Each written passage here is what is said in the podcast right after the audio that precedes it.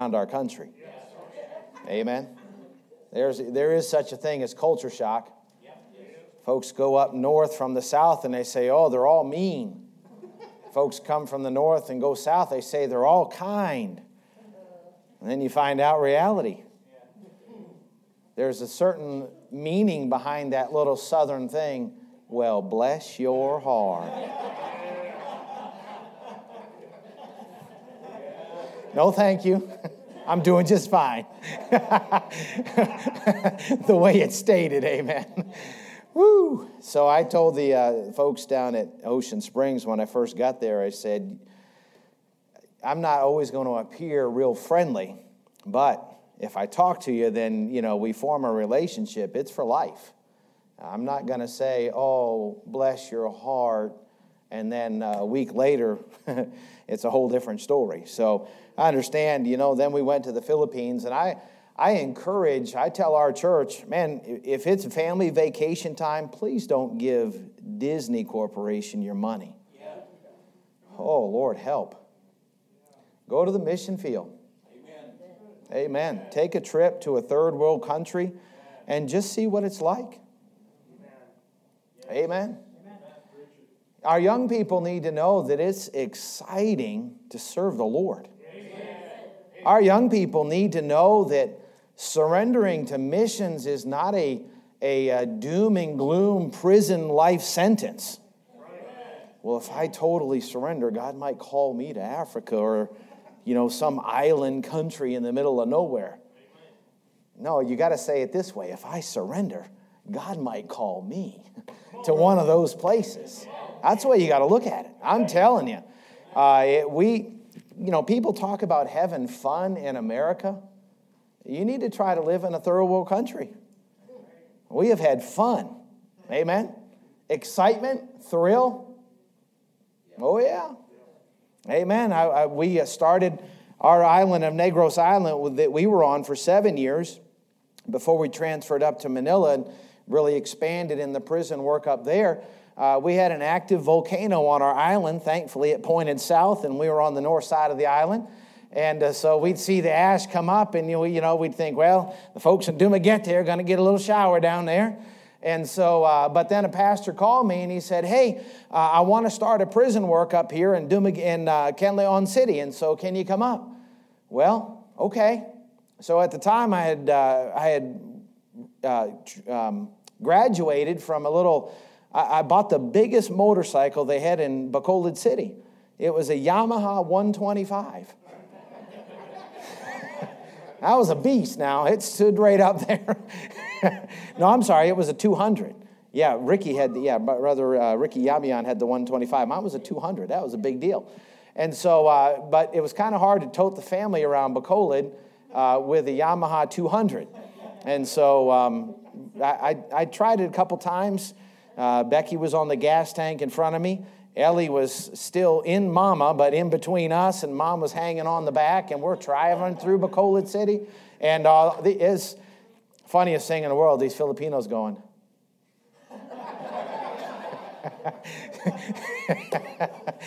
oh, mercy. So, anyway, uh, I got this uh, little Mazda 323, and uh, just a tremendous vehicle.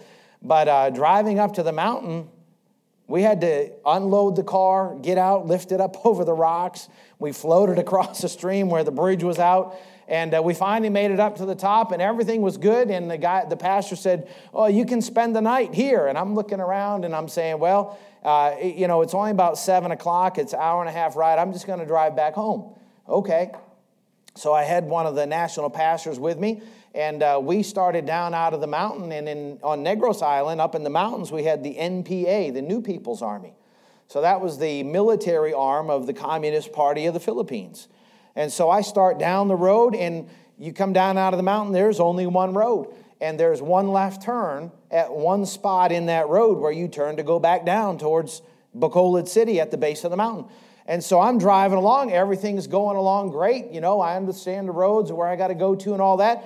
And all of a sudden, this guy steps out behind the trees and lowers his rifle at me. And uh, I focused on him and missed my turn. So, you know what that means? I got to turn around and see this guy again. Only problem is, it's a little narrow road, and so I'm going down and I keep going. I finally find a place to turn around in.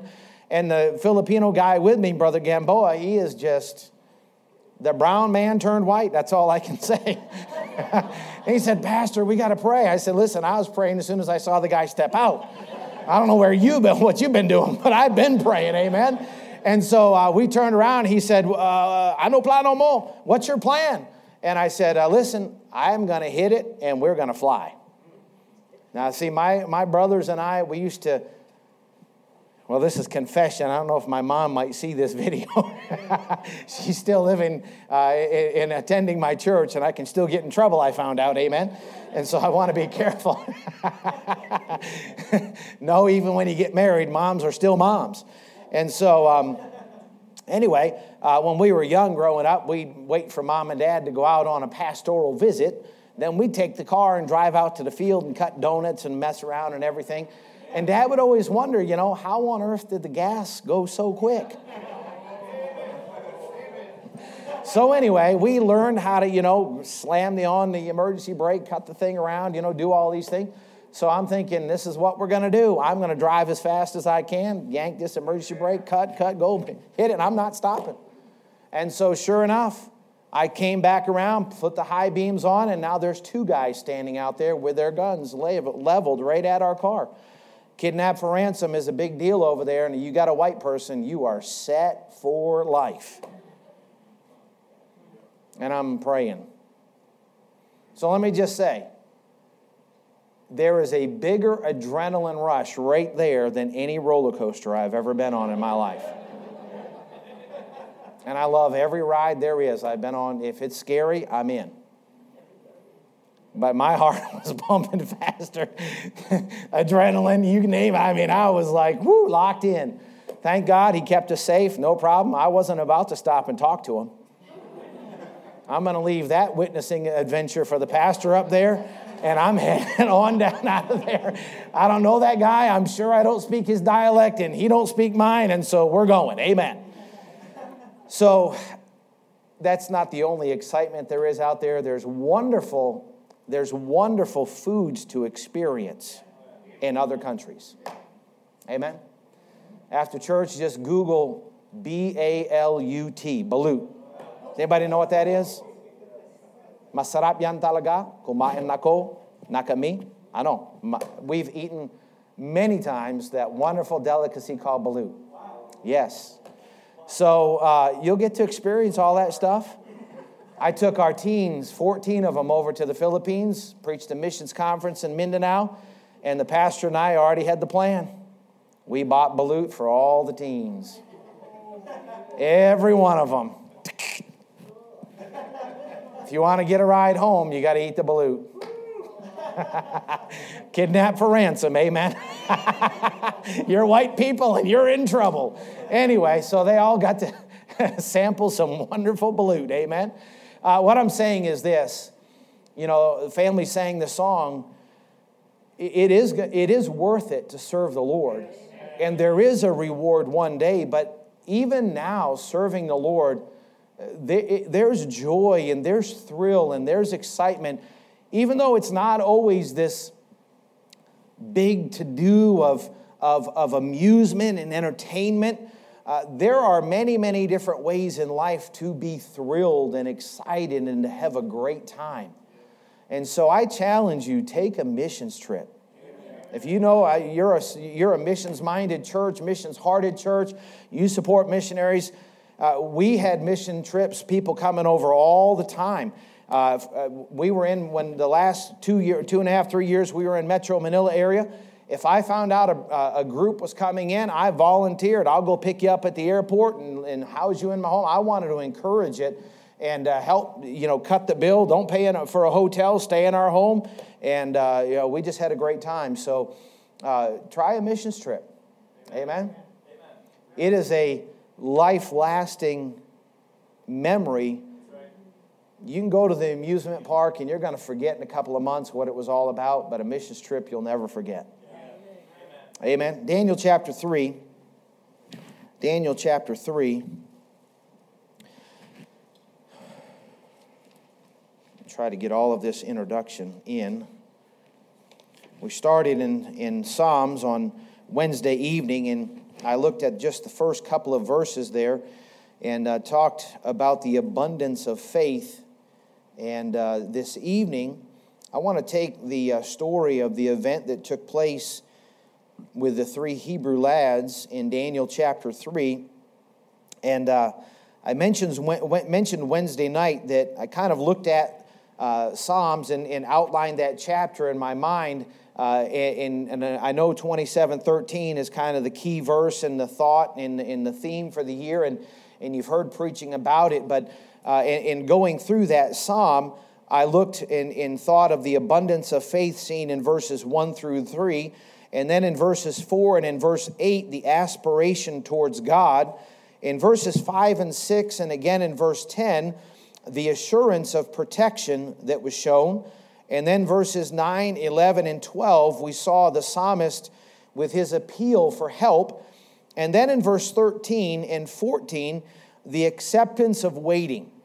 And uh, that thought has been kind of stirring. When I first heard the theme uh, for the meeting, I, I was thinking about when Moses and the Israelites were there at the Red Sea in Exodus, and, and Moses said, Stand still and see the salvation of the Lord. And, and I began to, to, to work some thoughts out there. But um, in, in picturing the, the situation there, God was about to do a great and mighty work. You read through the Old Testament, and when God really points uh, to his people, about an, a display of his tremendous power, he will reference the Red Sea until you get into the New Testament. It's mentioned some, but in the New Testament, uh, the New Testament writers would mention the power of, of the, the, the cross and the death, the burial, the resurrection of Christ. And so, uh, the Old Testament, that was a big event the Passover, and then the Red Sea. And that is locked in the minds and the hearts of the Jews, the Israelites. And, and can you picture they're there at the Red Sea? They're, they're, they've escaped from 400 years of captivity and they've got the Red Sea in front of them and, and the hills on one side, the mountains on the other, and the Egyptian army coming up from behind, and they're locked in, they're stuck. And can I tell you, sometimes in our lives, God will do exactly that. He will shut us up to faith. When there's nowhere else that we can humanly look and see any type of relief or help or escape or way out, we're locked into that situation. And in the midst, our own heart needs to be able to say, Stand still and see the salvation of the Lord. Thank God for that and that we can. In order for that to happen, there's a, an, a, a position to assume stand still. I've got like three outlines tonight and I'm trying to mesh them all together. Amen. So please bear with me. We'll call it introduction until we get to the last point and then it'll all be okay. a position to assume. You know what's pro- one of our problems in, in the world today is we're so busy, it's hard to hear from God. There's so much to do, so many directions, so many things. Sometimes we need to learn how to be still. Remember, it's the still small voice. There's a perception to acquire there in Exodus 14. He didn't just tell, tell them to stand still, then he said, and see. Can I tell you, perception is a very, very important thing. We kind of joke about it sometimes. Perception is important, amen. It's not just seeing something, but it's what you see in it, around it, from it, what you can learn, what, what, uh, what you can acquire from the things that your eyes have taken in, and all of that. And so it's important that we see that. And, and, and that's where I want to spend our time this evening. And the thought that I want to preach about is some things seen in the fire in, excuse me, Daniel chapter 3, if you'll turn there, I want to uh, read beginning in verse 19. Now, you know the story. The image was made, the plains of Dura, the instruction was given. Nebuchadnezzar said, I'm going to play the music or command it to be played, and whenever it plays, everybody is to bow down. And so these three Hebrew lads decided that they were not going to, for any reason, worship any other God but Jehovah God. And by faith, they obeyed. And can I tell you, they thought their lives were going to end. Now, thankfully, we're not there in America. But I'm telling you right now, I've stopped and watched as events have unfolded in 2020, and I have seen out of nowhere governors of states being able to step out and say, You're not allowed to have church. We're going to fine you every time you meet. We're going to fine you every time you sing. In the United States of America? Are you kidding me? Now, you thank God for your governor, and I agree, you've got a great governor. I thank God for Governor Reeves. He got inaugurated in November, and boom, COVID hit. You know what he did? He had a Bible open on his desk, and he had prayer time every day before he went onto his camera. He stood up and said, We go to First Baptist Church. I'm asking churches to close down, but I'm not telling you to. I cannot shut down churches. Now I'm shouting the glory, and then I'm hearing about Jack Trieber. Listen, they're in America too, even though it's the People's Republic of California, amen. There's some stuff going on out there, the left coast and all that. But, uh, but listen, it's one election away from that being in any other state in the country. Governor Cuomo of New York telling the synagogue, the Jews, if you go to church, when I tell you to shut down, we're taking your buildings. That's in the United States of America. That's in New York City, where great revivals took place at one time. Listen, we're just a short time away. We have to walk with God. We have to be prepared. And these three Hebrew lads, they knew that by standing and not bowing, there was a price to pay. I don't know what price God may have you and I pay. We have to ask ourselves are we ready? Genesis, uh, excuse me, I keep saying different books. It is Daniel, chapter 3, verse 19. Then was Nebuchadnezzar full of fury, and the form of his visage was changed against Shadrach, Meshach, and Abednego. Therefore he spake and commanded that they should heat the furnace one seven times more than it was wont to be heated. And he commanded the most mighty men that were in his army to bind Shadrach, Meshach, and Abednego and to cast them into the burning fiery furnace. Then these men were bound in their coats, their hosen, and their hats, and their other garments, and were cast into the midst of the burning fiery furnace.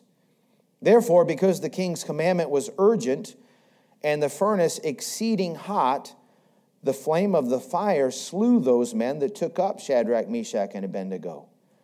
And these three men, Shadrach, Meshach, and Abednego, fell down, bound into the midst of the burning fiery furnace. Then Nebuchadnezzar the king was astonished, and rose up in haste, and spake and said unto his counselors, Did not we cast three men bound in the midst of the fire? They answered and said unto the king, True, O king. And he answered and said, Lo, I see four men loose, walking in the midst of the fire, and they have no hurt, and the form of the fourth is like the Son of God.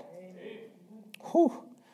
Then Nebuchadnezzar came near to the mouth of the burning fiery furnace and spake and said, Shadrach, Meshach, and Abednego, ye servants of the Most High God, come forth and come hither. Then Shadrach, Meshach, and Abednego came forth of the midst of the fire, and the princes, governors, and captains, and the king's counselors being gathered together, saw these men upon whose body the fire had no power, nor was any hair of their head singed neither were their coats changed, nor the smell of fire had passed on them. Then Nebuchadnezzar spake and said, Blessed be the God of Shadrach, Meshach, and Abednego, who hath sent his angel and delivered his servants that trusted in him, and have changed the king's word, and yielded their bodies that they might not serve nor worship any God except their own God. Therefore I make a decree that every people, nation, and language which spake anything amiss against the God of Shadrach, Meshach, and Abednego shall be cut in pieces, and their houses shall be made a dunghill, because there is no other God that can deliver after this sort. Then the king promoted Shadrach, Meshach, and Abednego in the province of Babylon. Father, thank you for your word, Lord. I pray that you'll use it. Challenge us, Father, tonight, I pray. to see. Lord, things, even though we may go, be going through a trial or a valley, a difficult time in our own lives personally. Lord, though things around us may not be going as we had once thought or planned or wished, Father, I pray that you'll help us to stop for a moment and see with eyes of faith. Believe that you are the God of the impossible. Help us, Lord, I pray. Speak to our hearts this evening, we ask in Jesus' name. Amen. Let me jump right in this evening. These three Hebrew lads were cast into this fire. We just heard the story. They were bound tight. The furnace was heated hotter. They were thrown in. The guys that threw them in were so affected by the, the extra heat from being heated seven times hotter that they died throwing them in the fire. then, when they hit the ground, they rolled, shook off the dust, and stood up and started walking around, and there's not three but four. How many of you would have loved to have been there that day? Man, I read these Bible stories and my imagination starts running. You see, I would not have just been looking in the furnace. I want to look around. I, I like watching people. I'm a, I, I study, you know, I just kind of try to learn. Uh, can you imagine the mouths hanging open? Now, there was no tweeting and Instagram, you know, texting and all that kind of stuff. But can you imagine that in 2020? Live stream this thing, Facebook Live, IGTV, whatever it's called, you know, everything you can possibly think of. Wow, can you imagine this? The excitement, the thrill. What about the three Hebrew lads? You notice how many times their names were mentioned in the passage? We just heard the family sing, He knows your name. I don't know if that sinks into you yet.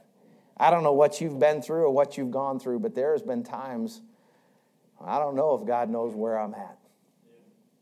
I know that He does in my head, but the feelings that we're going through, the things that are going on in our lives, the stuff that's exploding around us, does He really know? Does God understand? What's He trying to do? It just seems like you look in all the different directions and it doesn't see, see or, or, or feel like there's an answer or an explanation or a reason. I kept running back in my mind as I read the passage, and time and time again Shadrach, Meshach, and Abednego. Shadrach, Meshach, and Abednego. Shadrach. God knew they got tied up. God knew that they stood up and didn't bow. God knew that the furnace was heated. God knew that Nebuchadnezzar was mad at Shadrach, Meshach, and Abednego. God knew that those mighty men picked up Shadrach, Meshach, and Abednego. God knew that Shadrach, Meshach, and Abednego were bound in their clothes and thrown into the fire. And God knew that Shadrach, Meshach, and Abednego were going to be spared. And God knew knew that Shadrach, Meshach, and Abednego would be walking in the fire with the Son of God. And God knew that Shadrach, Meshach, and Abednego would come walking out at the other side. God knows your name. God knows my name, right where we are, right what's going on, the situation, the circumstance. He has not forgotten us. Hallelujah for that. Listen, sometimes things blow up at church, and I know here at uh, Liberty, everything's perfect and nothing ever goes wrong. You've got the greatest pastor in America and the greatest church family and musicians and all that, and I'm so thankful for you. Amen. But home Grace, we've got flesh. Amen and we run in prison ministry and in uh, rehab ministry at Homes of Grace, and we have an RU ministry for uh, folks battling different addictions. And sometimes I look up and people walk in, you're like, Good morning. I'm glad you're here, and I, I can see you need to be here. Amen. I got to be careful. You know, you ever, you ever in a conversation with somebody and you look at the expression on your face and you have to stop and ask yourself, did I just think that or did I say it out loud? Amen. Be careful sometimes. Listen, there's hurting people in the world. Sometimes they find their way into the church. Thank God for it. And when you got new baby Christians and they've come from a life of, of only they know what, sometimes they can't remember what themselves, amen. And when you got that kind of a influence coming into the church, and I believe that we should, uh, you just have no idea the things that can pop. Brother Brooks mentioned, Pastor Brooks mentioned the other night the, the burning, the, the bonfire that we had. The backstory on that is, is Dr. McNair started preaching revival. We weren't planning to burn. He mentioned in the Wednesday night sermon or Tuesday night sermon uh, that when he was a kid at a revival, they had a burning. He was kind of using illustration, talking about it. So Wednesday afternoon, I came in the altar, to the, the auditorium. I was going to get in the altar and spend time praying for the service, and I looked, and there's all these trash bags on the pulpit. So I walked over thinking, there wasn't that much trash to pick up in here, I'm sure. What's going on? Open the bag, whoop, close that bag quick. Uh, we got to tie this thing off and make, make sure nobody opens these things. So, I mean, the stuff just started flowing in. We burned three nights that week. We burned a set of divorce papers on the bonfire. a couple stayed together. We burned six thousand, I think it was, or no, six hundred. This guy got saved through our bus route. His kids started riding the bus. We kept going to his house, going to his house. He got saved. He was a rock promoter. It was just thousands of dollars worth of rock CDs and all the, the, the stuff. He used to go to the, the Coliseum and set up these hundred uh, speaker sets and all this stuff to put rock concerts on at the Coliseum and all that. And uh, he was just one of these promoters that would get all these groups of, in bands in. And a- anyway, uh, he's throwing all this stuff. A guy in the church, Brother Freshour, he brought in, uh, he had over a hundred shot glasses. He'd been the town drunk. Uh, he had a wake up call. One, one day he woke up in a stupor, and the Ocean Springs police had a gun pointed to his forehead. now he drives a Sunday school bus. Amen. Gives his testimony at RU and Homes of Grace and, and has taught Sunday school and faithful, faithful to the church. Hallelujah.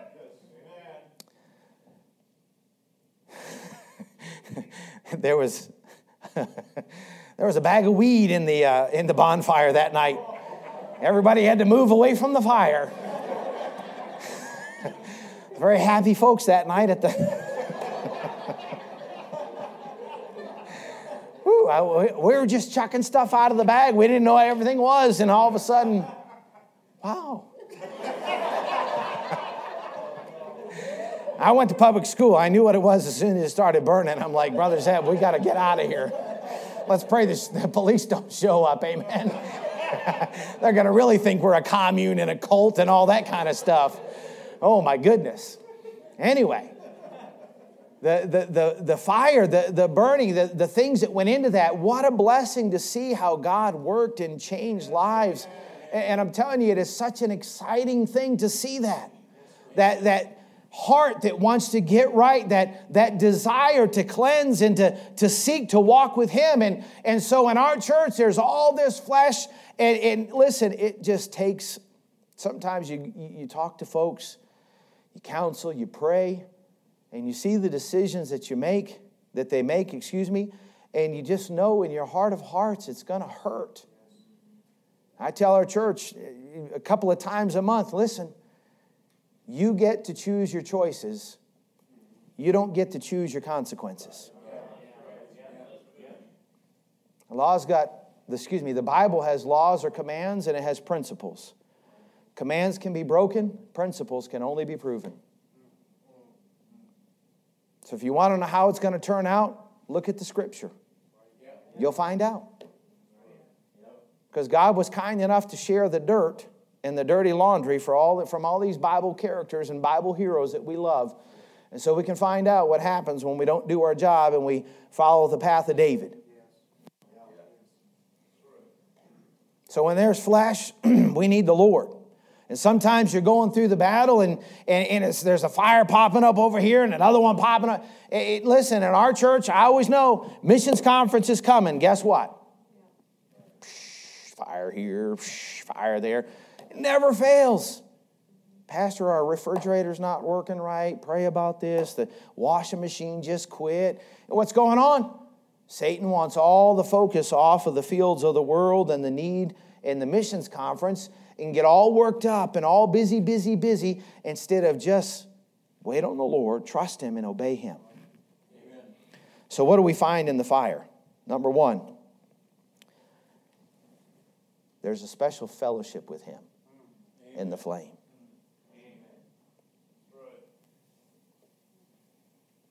If you'll stay with the Lord, and when the fire starts to burn, if you'll get away from the anxiety, the discouragement, and all of those negative feelings and get in the Word and worship. If you don't know how to worship, do a study. There's different ways to worship. Not every type of worship is the same. And I'm not going to spend time on that because that's not the focus this evening, but my point being is this. I didn't hear about Shadrach, Meshach, and Abednego fighting and screaming and trying to get and stay out of the flame. I believe they fully expected to die. But it was in the flame, it was in the fire that Nebuchadnezzar looked and said, I thought we threw three. There's four walking around, and one looks like the Son of God. Where did Nebuchadnezzar get that? I'm telling you right now, God put it in his heart for him to say that, not knowing all that that would mean for you and I or what it meant back then, but hallelujah, it's recorded in Scripture, and Jesus Christ stepped down and walked through that flame right there with those boys. Listen, you want to have fellowship? You want to feel the presence of God? It's great and wonderful and sweet sometimes in the service when the singing gets on and the instruments are playing and you hit and the and the words of the song hit your heart and the tears start to flow. But sometimes it's sweeter when the fire around you is burning and you're alone and you lift up your eyes and you see him and you just talk to the Lord.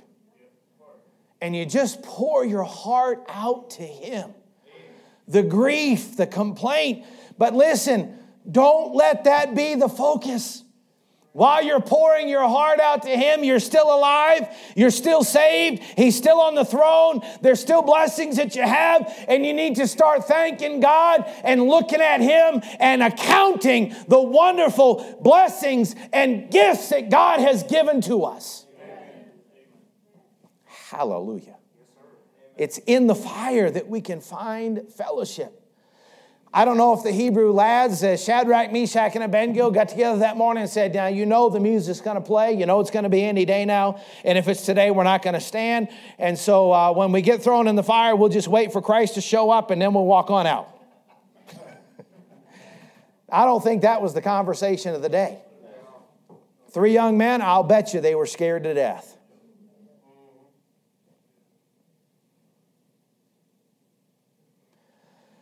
They were more afraid and more afraid of fearing God, uh, of disobeying God than they were disobeying Nebuchadnezzar. Yeah. Hallelujah. As God's children, we need to stop fearing what the world thinks. Hello. Every area of life.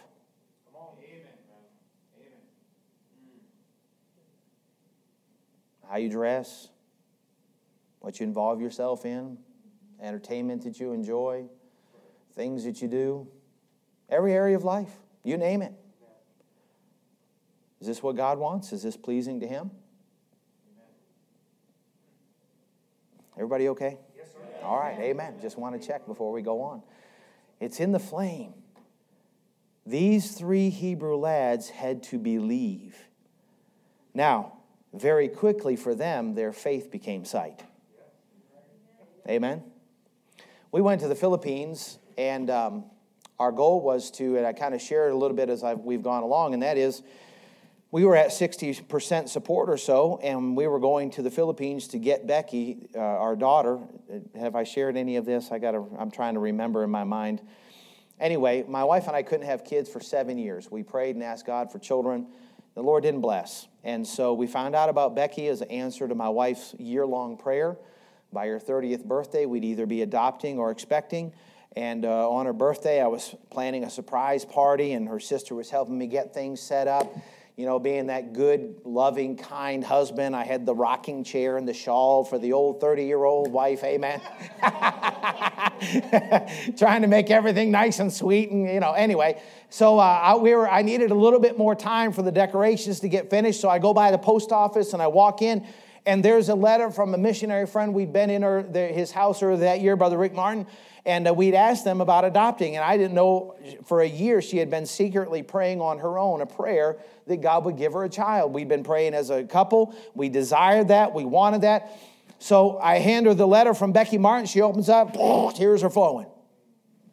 There's this little girl on the other side of the world, and uh, she's ours. Oh, wait a minute, hon. We got to pray about this. Oh, no, I've been praying. She's ours. Hallelujah. Walked into church that weekend. A guy walks up to me and said, uh, I got a bonus at work, and the Lord laid it on my heart to give you the bonus. It was just exactly what we needed for the plane tickets. We purchased tickets, flew over, and uh, we had about a week's worth of clothes. We had left our home church, drove up to North Carolina for meetings, and we were around the, uh, the Charlotte area, Kannapolis, and uh, ha- having the meetings going on there. And, and so we got on an airplane in Charlotte, flew to the Philippines, and got over there, and they said, Who told you you could take Becky out of here? You haven't adopted her yet. Long story short, God did so many things, but it was a six year process. It was almost four years in the Philippines. And for many of those years, we lived with the thought that at any day the DSWD could show up at our house, the Department of Social Welfare and Development, uh, the Child Protective Services, the different names in different places. And so we knew that they could show up at our house, ring the gate, and say, hey, you, that adoption is not done, we're taking custody of her. There, we're talking, I mean, God provided the, the, the, airfare and He took care of this and He met that need and He was helping out with a, meeting the need of our support and all the things that were going on. And yet, day after day after day, we're praying, and the, and the officials, they thought we were in cohorts, cohorts with the, the lady that had run the, the orphanage, and she'd thrown an accusation against the DSWD. So there was a big political mess, and, and, and charges were being uh, readied, and they had, shut, they had refused to renew the license on the orphanage, so that was shut down, and it was just a big mess. And, and we kept praying and kept praying, and God wasn't answering the prayer, so we thought. You ever pray for something for so long, so sincere, claim so many verses, fast and pray, and still no answer, and you reach a place where, Lord, I don't know how to pray anymore about it. I have no more words to say. Every thought, every feeling, emotion, everything tied to this. I mean, I, my, my Bible's marked up with verses claiming promises. I've searched my heart. I, I, I don't know what to do. And then you stop back and you say, Boy, the fellowship I had with the Lord during those days.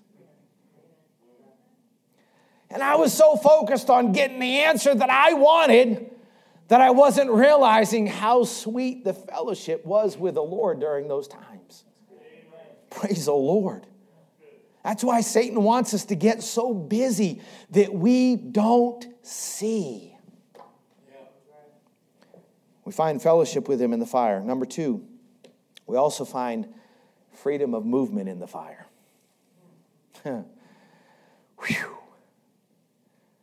There's four loosed and walking around. Hallelujah. Now, I've worked in prison ministry for a lot of years, and, and uh, freedom's a big deal. It really is. Now, Filipino prisons are a lot different than American prisons. I walked into Bilibid prison, that's their maximum compound, 30,000 inmates. Huge. And uh, you walk in there, and the first time I walked in, you walk up, and it's like a big fort. Uh, the Americans built it. The first five wardens were generals. It was, uh, you know, after World War II time frame and all that. And uh, so walk into that place and I look up. And here's this guy walking down the, the aisle, and he's got a hammer in one hand and a saw in the other. I was like, isn't this maximum compound? You know, like maximum security? Like, oh, yes. Why does the guy have a hammer? You realize that's a weapon? Oh, yes, Pastor, they have a handicraft store. He's making things to sell. Oh, perfect. What could possibly go wrong? I looked all over the place. I mean, there's, uh, it was just crazy. But here's the thing is they had a little more freedom in that jail than they do in the American jails, but they didn't have their freedom. They were told when to go to bed at night. They were told when to get up. They were told when to go in, when to come out, when to eat, when not. Everything was commanded. They were treated like inmates. No freedom. You know, the devil loves to play tricks on our minds, and he tries to make us think that when it feels like the walls are closing in, that everything's going wrong, when it may not be going wrong at all. Hmm. We have to be able to believe to see.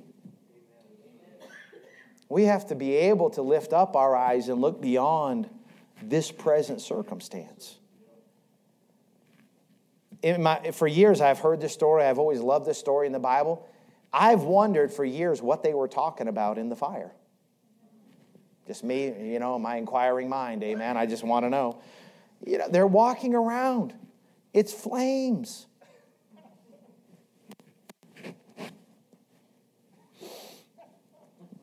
You don't smell burnt. Now, listen, y'all know what burnt hair smells like?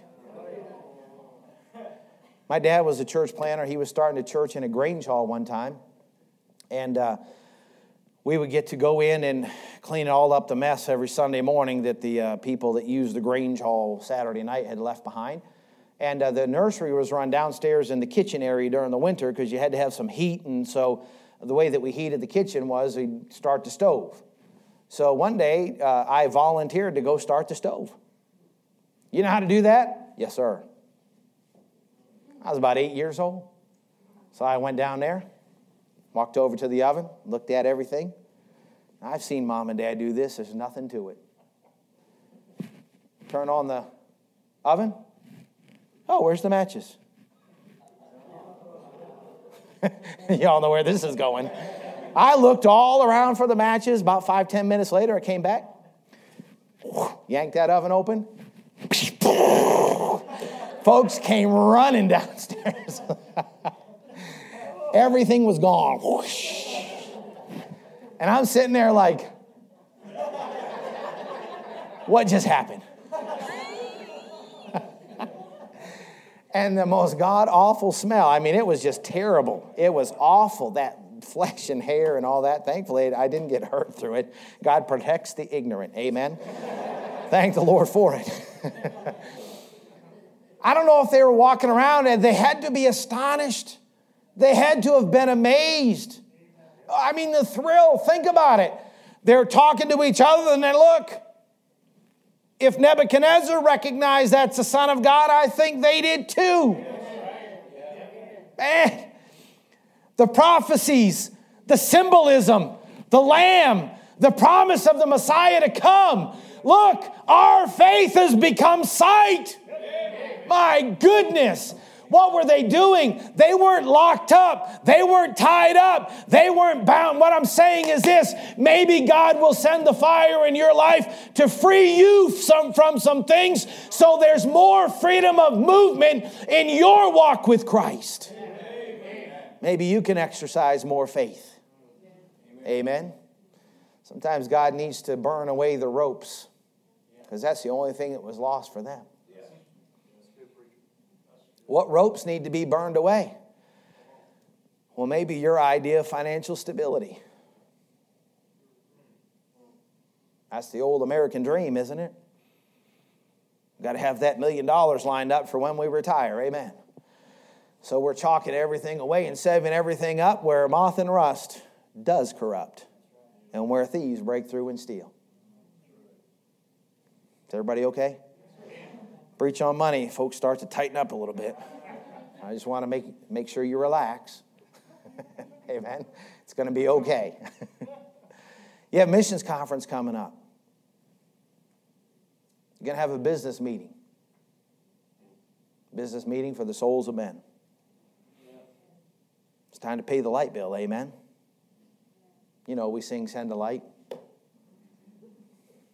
everybody okay? amen. Listen, missions is all over my heart. I mean, I've been on the field, the deputation, furloughs. I've seen the upside, the downside, the other sides. Hallelujah. And I love every bit of it. Amen. I don't have any problem asking my church to give money to send the gospel to the other side of the world. Hallelujah. Uh, listen, there are such things as eternal investments, and sometimes we get so locked up trying to think about how we can have that, that stability and confidence and security in these things of life that we're bound by that sight. And God comes along sometimes and sets us free from it. And when, when the fire burns those ropes away, there's more freedom of movement. Our church in Ocean Springs has been amazing to me. I've seen more cars given away than any other place I have in my life. Amen? There's been three Suburbans given away at our church. My brother Steve, he was sitting at his breakfast table having devotions one, one morning and a family in our church knew they needed a vehicle, knew God had called them into evangelism, knew what the need was. And so they come up, and this same family is letting them live in their house. Steve did some repairs and painted it, and they got rent free, no charge. Hey, man, living with Steve. Hey, be careful with that wish. He's my baby brother, so I can say things like that. Hallelujah. So uh, he, anyway, that's I don't want to get off off track.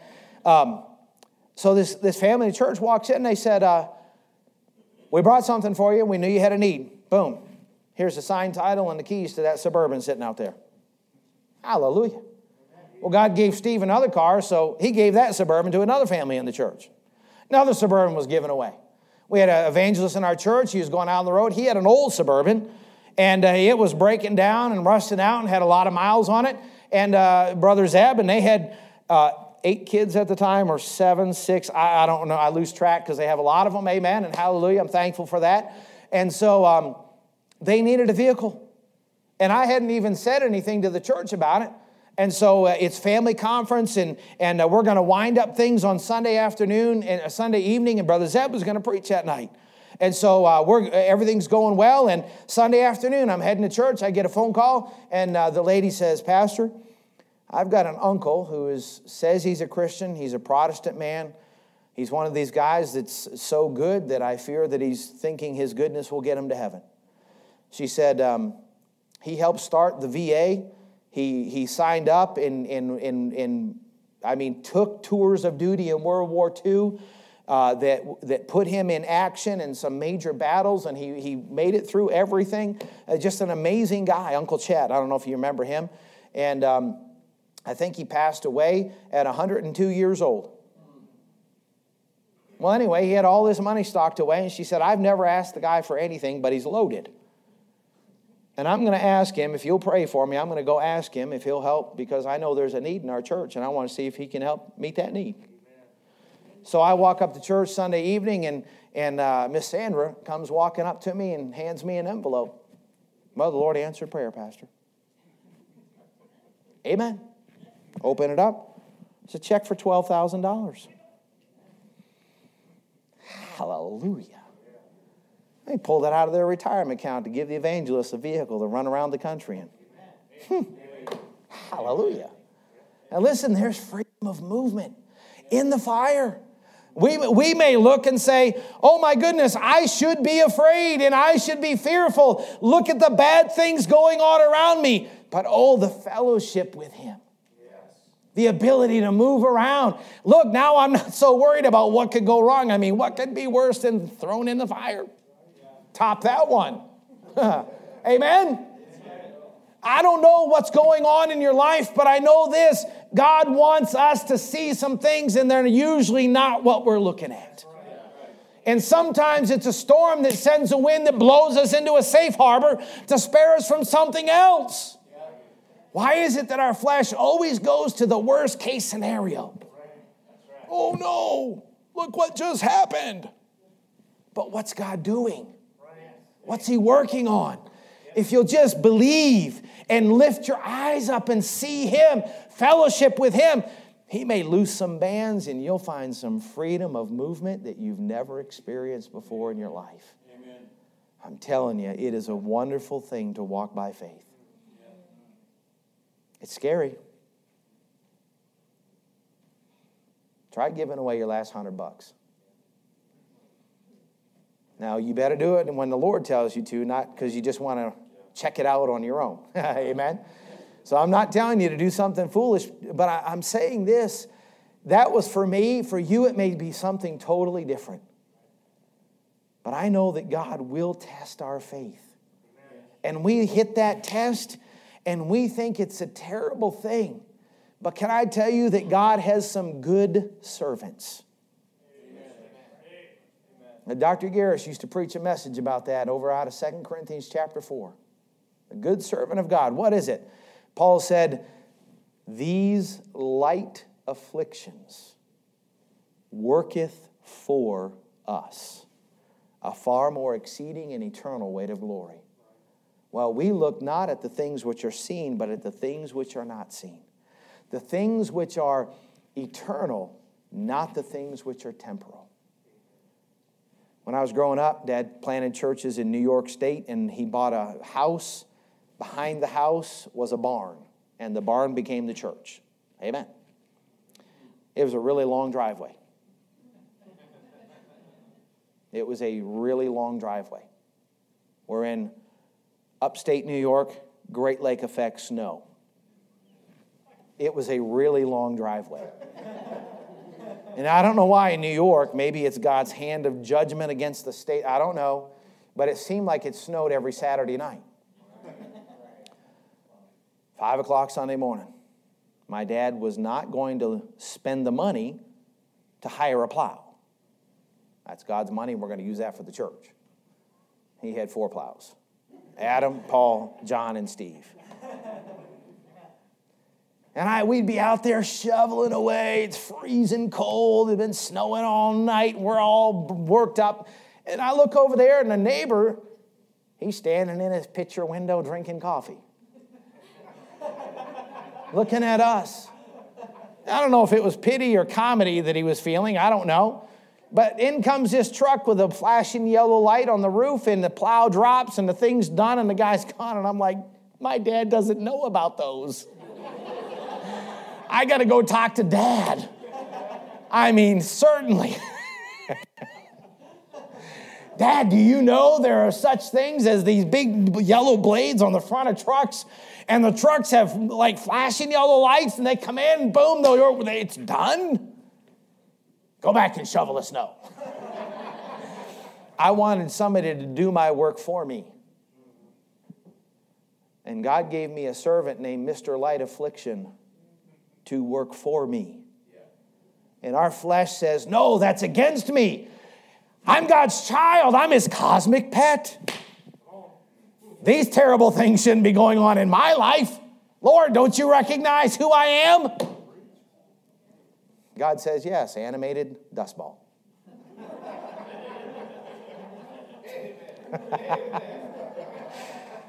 Just remember that when you look in the mirror, amen? God has a sense of, mirror, of humor. I've seen it many times. amen. God wants to work.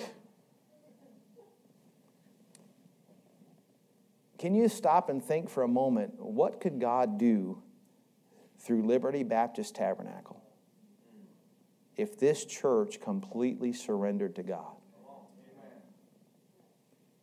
You say, well, preacher, we're already doing great things, the printing and the sending of all these John and Romans, and hallelujah for it.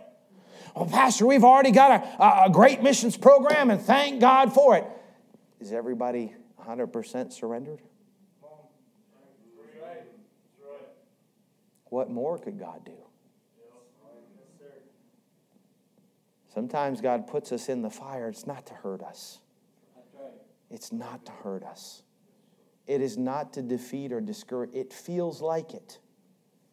When the ropes go around and the strongest men in the room are tying them and cinching them up and knotting them up, and then out of your control, they pick you up and throw you. I don't know about you, but that's a pretty helpless feeling when somebody picks you up and throws you. It's com- everything's completely out of your control. And that's where they were. And yet, when they hit the floor, they bounced up with the ropes burned off, and they're fellowshipping with the Son of God Amen. and moving freely. Hallelujah. The Lord's so good to us.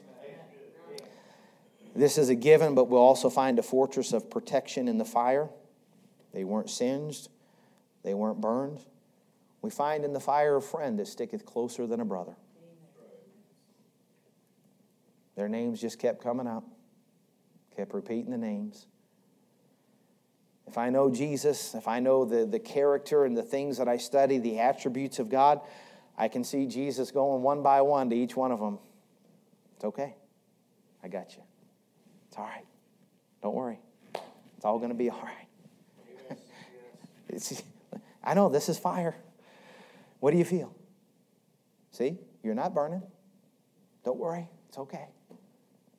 Isn't it amazing sometimes the Lord does that for us? Man, we're going to bed at night and you think, Lord, I don't know if anything else could possibly go wrong. Don't ask that question. Let me just tell you from experience, I've asked it and I always get this. But sometimes in my mind, I start quoting scripture and I realize the Lord's got every bit of this under control. I don't know if you've seen the, um, read the book or uh, seen the video Tortured for Christ, Richard Wurmbrand. He's a pastor in Romania that was uh, there when the Iron Curtain came in and communism took over. The day that they arrested Richard Wurmbrand and took him in for 13 years of torture, he's riding in the car and he asked the guards, What day is this? And they mocked him and laughed at him. And they said, You're, you're insane. Don't you know where you're going and what's going to happen to you? And all you want to ask about is what day it is? And Richard Wurmbrand said this He said, I figured this was coming. So I memorized 365 verses from the Bible about fear and one for the leap year so that every day I could quote one verse over and over and over. The Lord has not given us a spirit of fear, but of power and of love and of a sound mind. And as the beatings were taking place, it was Scripture rolling through his head, telling you there's fellowship with him. There's fellowship. He is a friend that sticketh closer than a brother. Let me close with this thought there's also a finishing glory for us. Now, for the three Hebrew lads, Nebuchadnezzar said, Come out. And he turned around to his country and he said, Don't anybody talk bad about Jehovah God. There is no other God that can save like that. Matter of fact, if I hear people talking bad about Jehovah God, you're dead. All of a sudden, in Babylon, under King Nebuchadnezzar, Jehovah God was the God. Amen. Living our lives for Him, believing to see and living that way, it, there's no telling what impact that can have on the life of others as they watch and see God work through us there are rewards. It is going to be worth it all one day. Sometimes, you know, listen, we're all flesh. When I first started giving to missions, my wife and I hadn't ever been experienced with faith promise. My dad always did a, a, a, years ago, he did a percentage of the budget. So people gave a little bit above their tithes and offerings because they knew that some was going to missions. And so when I moved down to Mississippi, I'd never heard of faith promise. And then they said, This is a, above your tithes. And then one guy came in and preached about a double tithe. Oh, you're messing with my money now, man. Come on. Back off a little bit. and so, uh, you know, they started, so we started giving to, to Faith Promise. And uh, I'd watch sometimes a neighbor and he'd pull up in a new car. And I'd think, man, if I wasn't giving all that money to missions, I could afford a car payment. Yeah, you could even save it up for a while, pay cash so I'm not in debt. Oh, the devil's sneaky. He loves to do it. But I know this one day we're going to get to heaven. And there are souls that have been won around this world because missionaries were sent and the gospel was preached. It's going to be folks that the world never knew anything about that have just said, Yes, Lord, you told me to do this, I'm going to do this. Amen.